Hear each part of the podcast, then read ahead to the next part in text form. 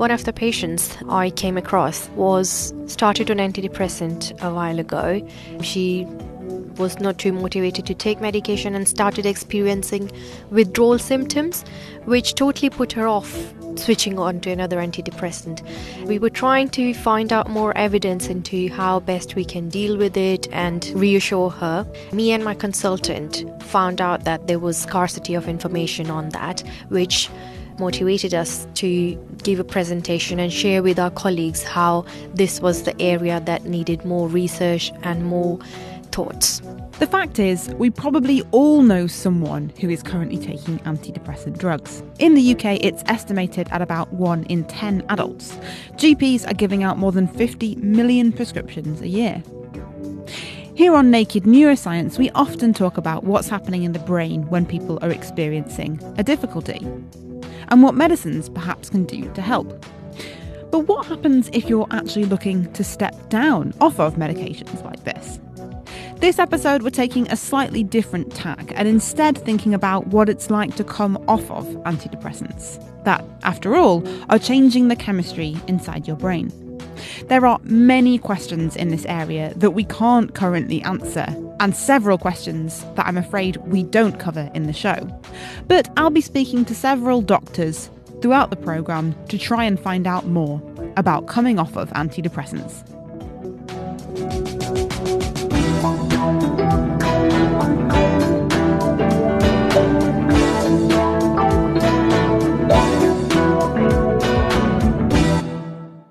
First, though, it's time to tuck into some Naked Neuroscience news with our local experts, perceptual psychologist Helen Keyes from Anglia Ruskin University and cognitive neuroscientist Duncan Astle from Cambridge University.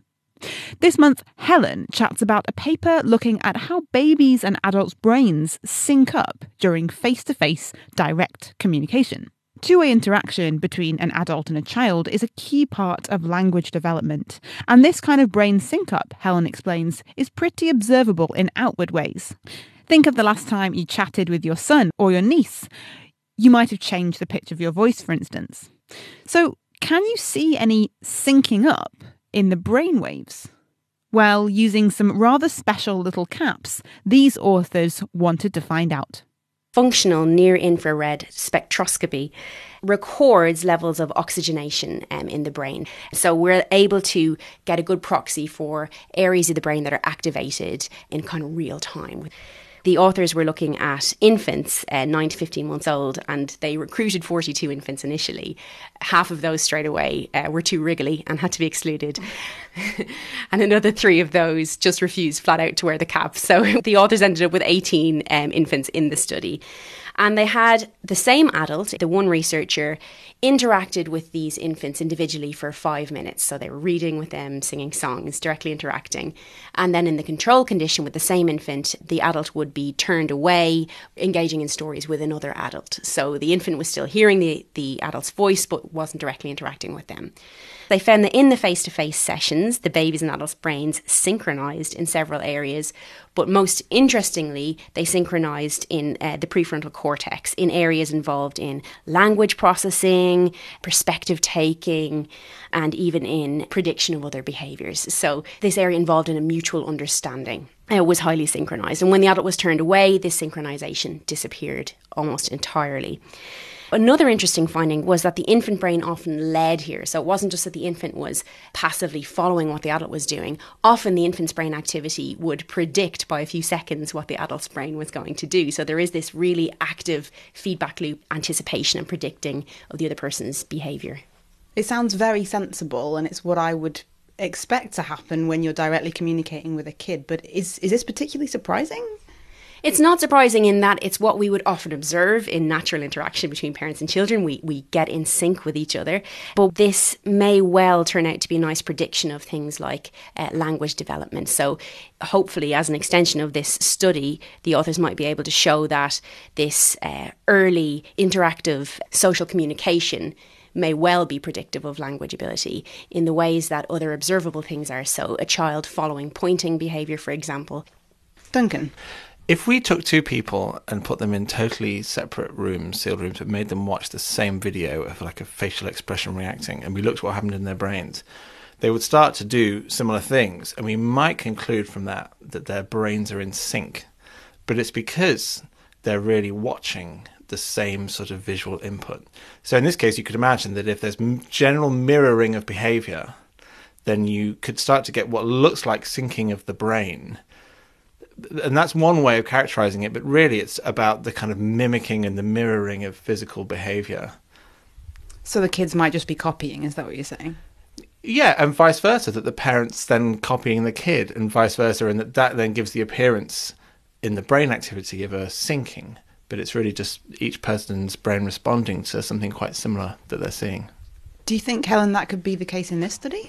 So firstly, the idea that two people watching something in two different rooms and their brains having a similar response, they're not really in sync, are they? They're just both responding to the same thing. So there's a, a, a, a huge literature around this showing that those kind of shared responses are really special. They're not shared with each other, but this similar response you and I might have when we understand a situation in a similar way is different from if you and I just heard some random noises playing. So it's not just that your brain is being stimulated, it's that the understanding part of your brain is being stimulated in a similar way to mine. So what this study is getting at is how that develops. So we're not saying that... Um, It, there's something about you and I being in the same room as each other that is is necessarily um, syncing up our brains together. It's how do we develop that shared understanding so that when we do grow up, we might respond in a similar way to each other, uh, kind of across the spectrum, and we have a similar understanding to each other. Helen Keyes there.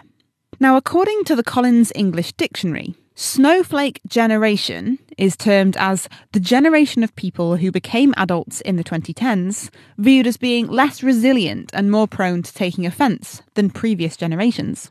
But the question is, is it true? Is it really the case that as generations are going by, people are getting more hypersensitive? Well, that's the question that the paper Duncan's been looking into for us this month has set out to answer. Hypersensitivity is part of a particular personality trait called narcissism.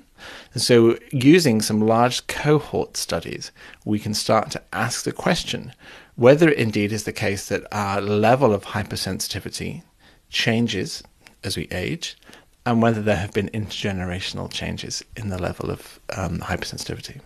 I'm conscious that narcissism and hypersensitivity can be quite loaded terms. Can you give us the scientific definition of what they mean?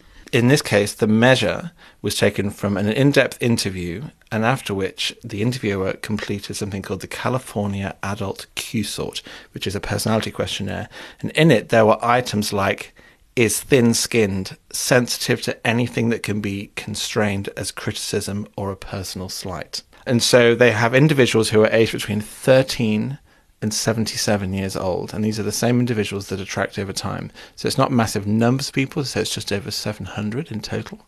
But the exciting thing is that they've tracked them over the lifespan. And because these are taken from different cohorts at different points in time, they can then start to ask their intergenerational question. Oh, I see. So would a twenty-one-year-old in one decade show similar results to a twenty-one-year-old in another decade? Yeah, two separate questions. What's the impact of getting older on your narcissism? And have there been intergenerational changes in the level of narcissism? Okay. So the results are in. Firstly, men are more hypersensitive than women. You may or may not find that surprising. Um, and people generally get less hypersensitive as they get older, especially when they get past forty. So you, as an individual, can expect to get less hypersensitive the older you get. But crucially, hypersensitivity is decreasing across successive generations. That's so interesting. That's not what I thought you were going to say. No, exactly. So counter to the prevailing view of, oh, young people today, they're so sensitive and blah, blah, blah, and snowflake generation, actually the data show that the opposite trend is happening. And it's also interesting that you said forty was the cutoff, because anecdotally, I've heard people say, as I get older, I care less if people think I'm such and such, or the opinions of others about me matters less. That's true. But if you look at the data, there's a particular inflection point at forty. What happens at forty? I don't know. Why you suddenly stop caring? I don't know, but that seems to be the critical age in the data. But it's also really interesting to think, why is that? Maybe it's that we gradually have more control over our own lives as time goes on. You know, we adjust our own social circles, who we follow on social media, the bubbles that we enter ourselves into. So gradually over time, maybe we're less exposed to views that we find irritating and, and personally offensive. Or maybe it's that we generally care less. The older we get, we have more perspective, we have a bit of a broader view on things, and we're less bothered about individual comments. Do we know anything about whether it correlates with life stressors? Those like really big events, having children or the death of a parent or, you know, something really monumental? Mm. No, we don't. So the, one of the problems with these data is so hard to come by that it means that there's not a lot else in there that we know about these individuals. The other interesting finding, I guess, is that the fact that the across generations people are getting less hypersensitive. And the authors actually don't really provide much of an account for why that could be, but we can all imagine maybe it's, for instance, the advent of the internet, being exposed much more regularly to people who might say something to you that's slightly offensive. And gradually over time, you become sort of slightly desensitized to all of that. What do you make of these overall? A really interesting thing is why it contrasts so much with the story that's present in the popular media and that's present in Collins English Dictionary, which is that young adults are gradually becoming more and more sensitive. And people weren't like that in the olden days, because the data actually say the opposite. And I just wonder whether that's because it's easy to dismiss arguments if you can easily dismiss the individual as being too hypersensitive. So we're living through a period of immense change in terms of things like climate change, all sorts of social and demographic changes. And I wonder whether it's easier to dismiss some of the controversies and arguments surrounding that if you can just characterise the people who are espousing those views as being snowflakes. Helen? I think in the context of what you're saying about the popular media and its portrayal of young people as a snowflake generation and, and why this might be almost a useful way of dismissing people, I think that's really also interesting in terms of the gender findings, that certainly the popular media would portray uh, women as being more hypersensitive or thin-skinned, when indeed this study shows quite the opposite. And it may link in well there as an easy way to dismiss legitimate points that people are raising. I think one encouraging thing is that the data suggests that people are gradually becoming more accommodating of each other's perspectives. And ironically, probably the people who are most likely to use the term snowflake, according to the data, those are the people who are probably the least accommodating or the most hypersensitive. Duncan Astle there. And if there's some neuroscience news you want us to look at, or you've got a question you'd like us to address, you can email neuroscience at naked scientists dot com. Hiya, I'm Phil Sansom, and I host the Naked Genetics podcast. Genetics is huge right now. From those home D N A testing kits to futuristic gene therapies to treat diseases. And if, like me, you're just trying to get a grip on what genes can and can't tell you, then this might be the show for you. Each month, we are telling scientific detective stories and shining a light in directions you might not expect, like gene sequencing a puppy. Bruce, biscuit. Or maybe tearing apart a flower. Oh boy, you've taken all the parts off. Well, that one I messed up, so that shows you how, how good he had to get at this. And even drinking a bunch of gin. Very refreshing. Don't miss out. Subscribe to Naked Genetics wherever you get your podcasts.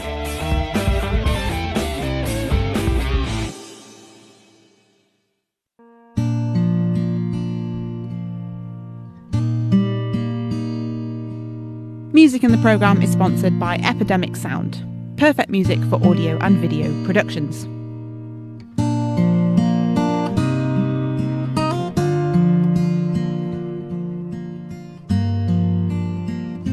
Now, unfortunately, we do all probably know someone affected by depression.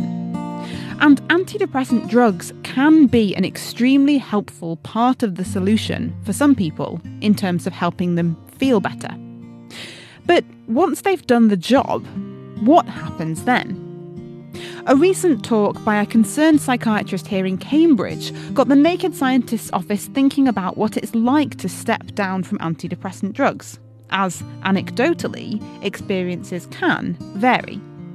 To be clear, I am not an expert here. So for the rest of this episode, join me as we speak to a range of doctors about this, from a family doctor regularly prescribing these drugs, to a psychiatrist concerned about lack of information, to a primary care professor with a plan to improve how doctors help people come off of these drugs nationally, maybe even globally. First of all, how does someone end up taking antidepressants in the first place? Adam Murphy spoke to Cambridgeshire G P Sarah Smith. Now, in the U K, up to forty percent of G P consultations, Sarah says, are mental health related. So, first of all, what, Adam asked, might someone suffering from depression actually be experiencing when they turn up at the doctor's? So an average patient would perhaps come in saying that they're feeling lower in mood. Um, they sometimes are sad and emotional and might be crying more. They can often feel tired, and some people don't sleep very well. They can have increased or decreased appetite, and then with that either some weight gain or some weight loss, um, and often just feel that they're not enjoying things as much, less motivated to get things done, sometimes feeling more hopeless with reduced self-esteem. How would you decide whether or not that person would need, say, medication for the problem? Guidelines suggest that in most cases of mild to moderate depression, we can manage that with some sort of counselling or talking therapy. One problem is that we often don't have enough counsellors or psychologists at our fingertips to, for someone to be seen within the next two or three weeks. Um, and sometimes you can be on waiting lists for some therapies for several months. Mm. So for some people, they might need a depression medicine to just help prop them up while we're waiting for those other therapies to happen. And then we see some of the more severe depressions where it's appropriate to prescribe an antidepressant straight away. And then what kind of antidepressants are there that you could prescribe? Nowadays, we tend to use selective serotonin reuptake inhibitors, S S R I antidepressants. And they're quite nice because they have less side effects than the older-fashioned tricyclic antidepressants that we use historically. We pick and choose S S R I antidepressants depending on what the person's come in to see us with. So we might pick a certain one if they're more depressed and anxious, or if they've got depression alone, obsessive compulsive disorder or post-traumatic stress disorder, we might pick a different one. And then we have others that we might use in cases of anorexia with depression, or in people that are depressed and can't sleep. So we've got several that we can choose from. Do we know much about how these different antidepressants work? Yeah, so the um, more modern S S R I antidepressants help to lift our serotonin levels in our brains up. It's a neurotransmitter chemical in the brain, um, which sends messages from one nerve to another nerve, because what happens normally is the serotonin is absorbed back into the cells, and what it does is it stops that process from happening, so there's more serotonin washing around and sending messages to the right nerve cells in our brain. If we have more serotonin washing around, we tend to feel um, more cheerful and upbeat, helps our mood, helps our emotions, and helps our sleep. What kind of side effects do people have, and can you like make a path through antidepressants if one isn't working? Yeah, so um, we warn people at the very beginning of taking them that they might feel a bit of nausea for the first week or ten days. They might feel a little bit spaced out, and not to worry if those simple things happen because it will pass. We always warn people to come and tell us if they're getting any major side effect problems, or if they get an increase or, or sudden onset of any suicidal thoughts. And then we talk those through and then decide whether we need to change their antidepressant. If we've perhaps tried two or three different things and we're still not winning, we might ask the psychiatrist for their opinion, and then we can move forward that way. How long would a course tend to be? If we go on to an antidepressant, it's sensible to keep taking it for six months. Studies have shown that if you stop it sooner than six months, you're more likely to have a relapse of your depressed mood. So we tend to advise people that when we're starting them on them as well, and ask people to come back to talk to us if they want to stop them or come off them so that we can plan it carefully. Speaking of that, what is the procedure then when someone wants to or is ready to come off an antidepressant? Yeah, so people come and have a chat with us, and we tend to try and plan a phased reduction of their medication. So if they were taking, for instance, two tablets of a certain antidepressant, we might then suggest they take one for three or four weeks and then perhaps one every other day for a couple more weeks, gradually wean them off, because that's much better to do it that way with less withdrawal symptoms if they do it sensibly. When we're talking about withdrawal, what kind of symptoms could people be looking at if they if they went into withdrawal like that from an antidepressant? People get a variety of symptoms. Um, they can feel dizzy, tired. Um, they can get blurred vision, sometimes feeling more irritable or anxious. Some people struggle with their sleep and get insomnia, vivid dreams, nausea, and sometimes tummy symptoms with diarrhea or tummy aches. So it's sensible to come and have a chat with your G P or your psychiatrist and just plan to come off them very carefully over a four to six week period, um, and then you shouldn't have any problems, because the risk if you do stop them suddenly, you generally get some withdrawal symptoms within the first five days, and if you've been on higher doses of antidepressant medicine, that can go on for six weeks, um, so much better to come off them gently and gradually. Thanks, Sarah.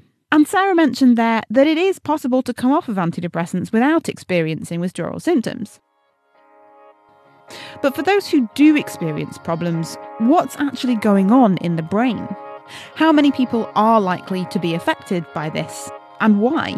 These questions are just some of the ones that Cambridge psychiatrist Roma Riaz Ul Haq would like to know the answer to. Unfortunately, the evidence is only limited, and most of the evidence that we are relying on is anecdotal, coming from influential professionals who have lately come up and shared their own personal experience, how difficult it was for them to come off the antidepressants. Also, some of the surveys that have been done lately to know people's experiences. Yes, there is a difficulty when people stop antidepressants suddenly. However, this is something that can be dealt with, and people have come off medication successfully and are living normal day-to-day life. So what rough proportion of the people that you see who are on antidepressants might struggle to come off them? It's hard to put that in numbers, but there are certain factors that influence that. First of all, it varies from person to person. Secondly, a lot of it is to do with how the antidepressants act. Some of the antidepressants take longer time to be released in the blood and are steady for a longer time, which causes less of a problem with withdrawal, whereas other antidepressants, which break down quickly and are quick to release in the blood, do not last longer in the blood and are more likely to cause withdrawal symptoms. Do you know who's most likely to struggle? Does it break down by age or gender or anything like that? One of the things that people have experienced is that some of the personal characteristics, such as apprehension around stopping medication, can affect some symptoms of withdrawal. And the little evidence that we have do not support that age is a factor that contributes to it. So generally speaking, if someone has been taking the antidepressant medication for a longer time, the body gets adjusted to that, which would mean coming off as slow as we possibly can to give the body enough time to adapt to the new changes. Do we know anything about whether withdrawal is related to the severity of the depression? Are we just talking about really extreme, severe cases of depression where withdrawal is a problem, or is it a problem also in milder cases of depression? So far, the limited evidence that we have do not support this. There's no link that has proved to be between the severity of depression to se- severity of withdrawal symptoms. Can people get hooked on antidepressants? Does dependence or addiction factor in in this conversation? I think to answer that, we need to be very clear about the characteristics of something we can say can cause dependence. First of all, the drugs which cause dependence do cause cravings if they're not taken. Secondly, there's a need to take more in order to get the same effect. Fortunately, with antidepressants, it does not come with those properties, so they do not cause dependence. But I guess that doesn't necessarily mean there isn't a fear around the subject. I think a lot of fear generally patients do express about stopping medication is that, firstly, they think the depression would come back. Secondly, a lot of it is to do with the apprehension around withdrawal symptoms, what they might start feeling or experiencing once the medication is stopped. But we as clinicians do empower the patients, try and educate them, try and monitor them to make the right choices. But are those symptoms pretty obviously different from relapse into depression? Because I guess that's another thing you absolutely want to avoid if you can. So that's one of the challenges clinically, to differentiate relapse from withdrawal. Now, we know some of the symptoms do overlap, like some of the mood symptoms, cognitive symptoms, some of the physical symptoms. However, what's crucial is that with a withdrawal, the onset of symptoms is usually within hours rather than days or weeks. And also the physical symptoms are more pronounced, more distinguished as compared to the relapse. But yeah, this is one area which needs careful monitoring. It needs to be explored more. Patients need to feel confident the experiences that they're going through, what it actually is. Could you summarise the areas in which you think we really do need to learn more? It's from the very basics, really. We need to learn more about what are the mechanisms of action in terms of withdrawing from antidepressants. And I think from a realistic and a practical perspective, as a clinician, I would really like to have more answers to the questions that I get asked about why it's happening, how long it would take, what are the exact guidelines to reduce medication. There's a lot that needs to be explored. Thank you very much, Roma. I just want to pick up on something that was touched on there. We mentioned dependence, and it's an area that deserves further exploration, although sadly we don't have time in this particular episode. But as G P Sarah Smith mentioned earlier, in the U K, S S R Is are nowadays the most widely prescribed type of antidepressants. And the Royal College of Psychiatrists' recent position statement on antidepressants and depression mentions a systematic review of dependence and addiction for S S R Is that concluded that they are not dependence-producing in the same way that alcohol, stimulants, opioids and benzodiazepines are. This doesn't, however, negate the reported patient experiences of more severe antidepressant withdrawal, but should provide reassurance that antidepressants don't share the addictive properties of known dependence-producing drugs. That's from the position statement, and if you'd like to read more, we'll link to this document on the show page for this episode on our website, naked scientist dot com slash neuroscience. Thanks again to Cambridgeshire psychiatrist Roma Riaz Ul Haq. And Roma's main hope for more research into antidepressant withdrawal is to empower patients to feel more confident and less fearful about stepping down from these medications when the time is right. So, what research is actually being done in this area? I spoke to primary care professor Tony Kendrick. First up, I asked Tony, how much do we actually know about the science behind the withdrawal process from antidepressant drugs? We have quite a lot of evidence, but it's certainly not perfect. We could get more evidence in terms of both the proportion and numbers of people who get problems when they stop antidepressants, and also what's actually going on inside their head when they stop antidepressants. So most of the evidence on the numbers and proportion of people who get problems is from surveys, usually asking people after the event whether they had problems, rather than real-time measurement of a whole representative sample of people taking antidepressants as they come off them. And we really don't understand what's going on inside the brain when somebody comes off antidepressants, having been on them for some months and certainly years. There are probably changes in the brain which take some time to return to normal, and some people even fear that they might not return to normal at all in, in a few cases where people have been taking antidepressants for many years. So I think about one in ten U K adults are currently being prescribed these drugs. Is that about right? Yes. In fact, the Public Health England survey suggested that at any one time, more than seven million people were taking antidepressants. Over a three-year period from twenty fifteen to twenty eighteen, it was getting on for a million who were taking it for long-term use. Okay, so do we know how many of those people might struggle with coming off them? The best evidence we have is that as many as a one in two people, Um, around fifty percent of people will get some withdrawal symptoms, and of those, around a half might find them quite troubling. That may be an overestimate because it's based partly on uh, internet surveys, and we know that the people who reply to internet surveys tend to be those who've had more of the problem. But it's certainly a good proportion of people, and therefore it needs to be taken seriously. Antidepressants should not be stopped suddenly because the likelihood of withdrawal symptoms is much greater. They should be tapered off. And if people get problems, they should be able to discuss that with the prescriber, ask whether they need to go more slowly or even go back up to the previous dose. And in some cases, probably a small minority, people find it quite hard to come off at all. So do we know anything about the factors that might make that withdrawal more difficult, that half of the half of people you were talking about? Some of the drugs have a what's called a shorter half-life. They don't stay in the body for so long.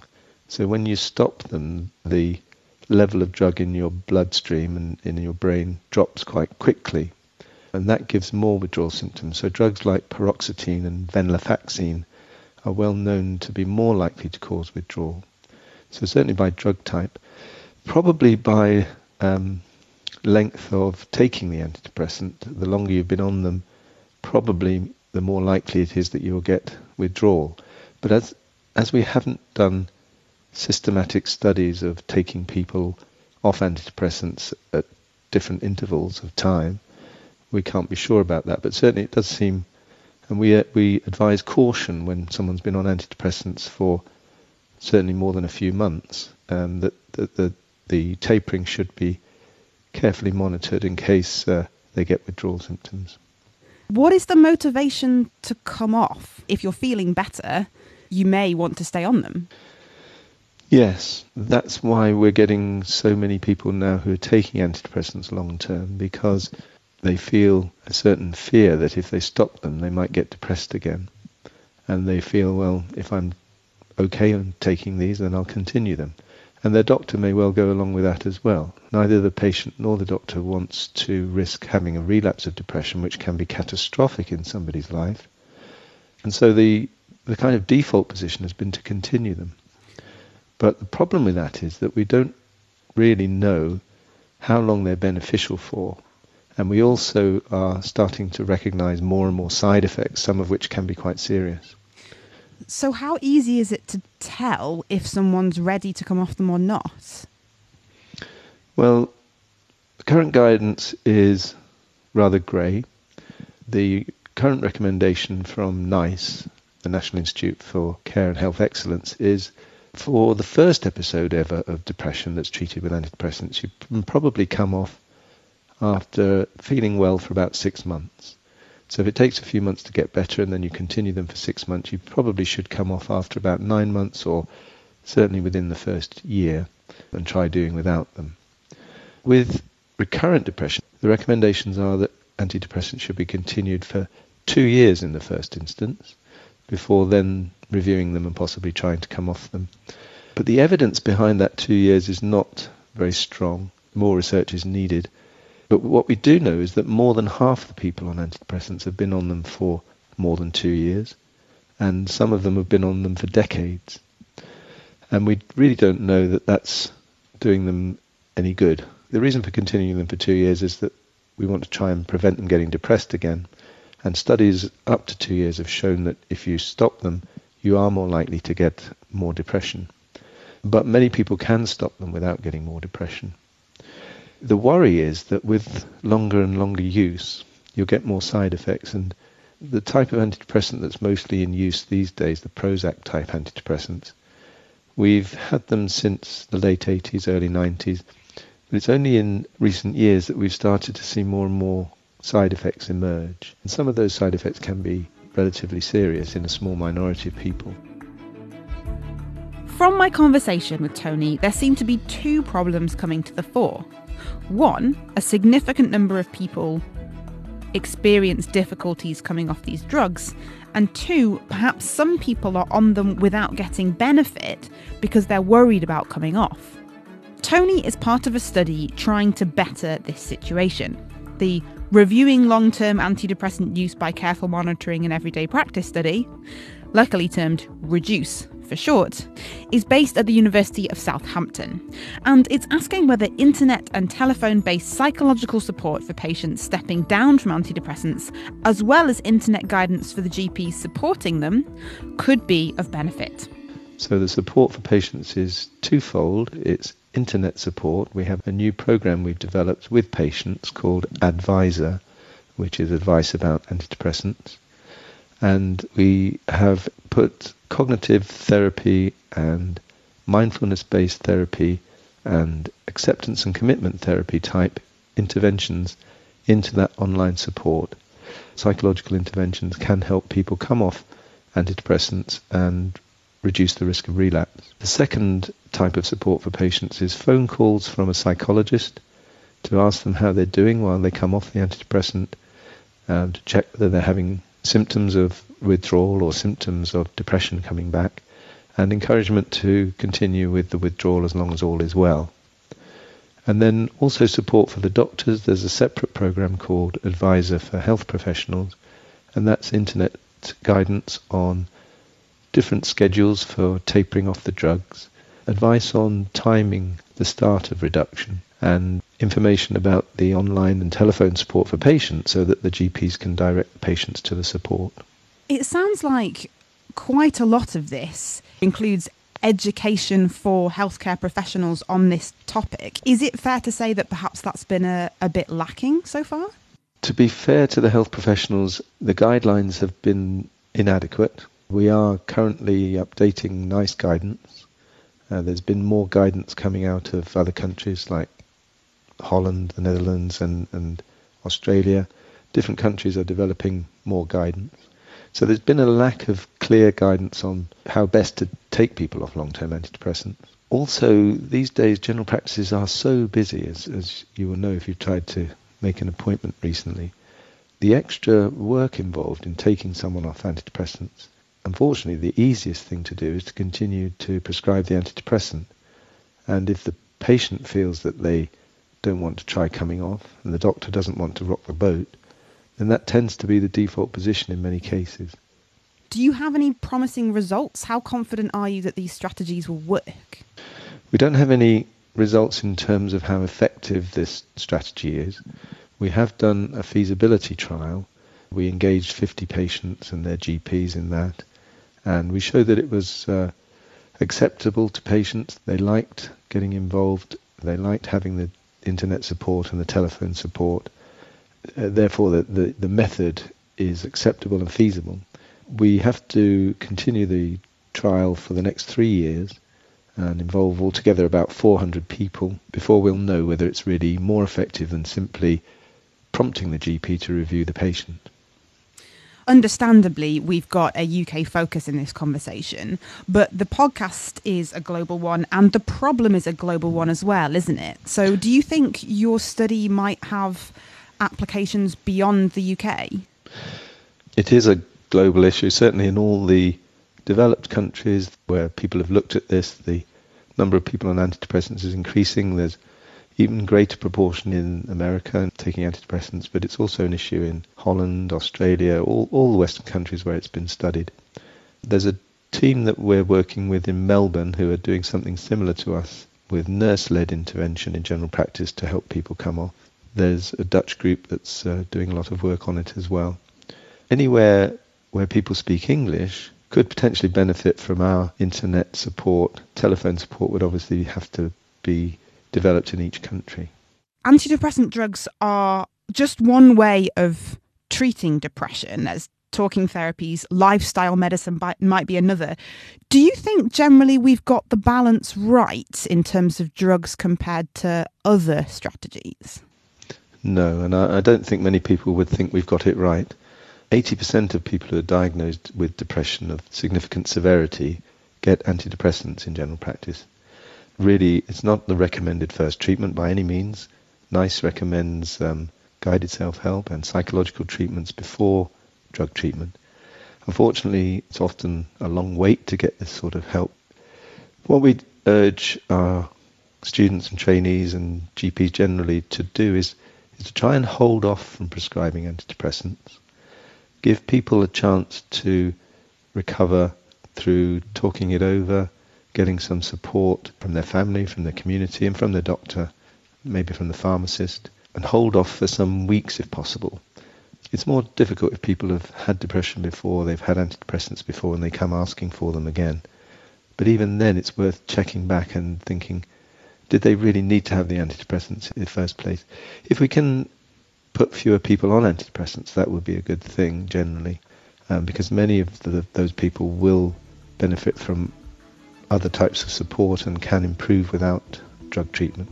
If we are starting drug treatment, we should warn them about the possibility of problems when they try to stop them. Tony Kendrick there. And if you'd like more information about the REDUCE trial, we'll link to the Southampton University webpage on this episode's show page on our website, naked scientist dot com slash neuroscience. It's clear there's still a lot more research required on problems around stepping down from antidepressant medication. And hopefully studies like REDUCE and others will continue to inform the medical community of the best ways to assist people making this transition. Thank you to all of our guests this month, Sarah Smith, Roma Riaz Ul Haq, Tony Kendrick, Helen Keyes and Duncan Astle. If you'd like to find out more about depression, perhaps you'd like to visit the U K mental health charity Mind's website, mind dot org dot U K. If you need someone to talk to, you can call the Samaritans on one one six, one two three from the U K, or their website is samaritans dot org. Thank you so much for listening. We'll be back next time with more Naked Neuroscience. If you want to get in touch, it's neuroscience at naked scientist dot com. I've been Katie Haler from the Naked Scientist team. Until next time, goodbye.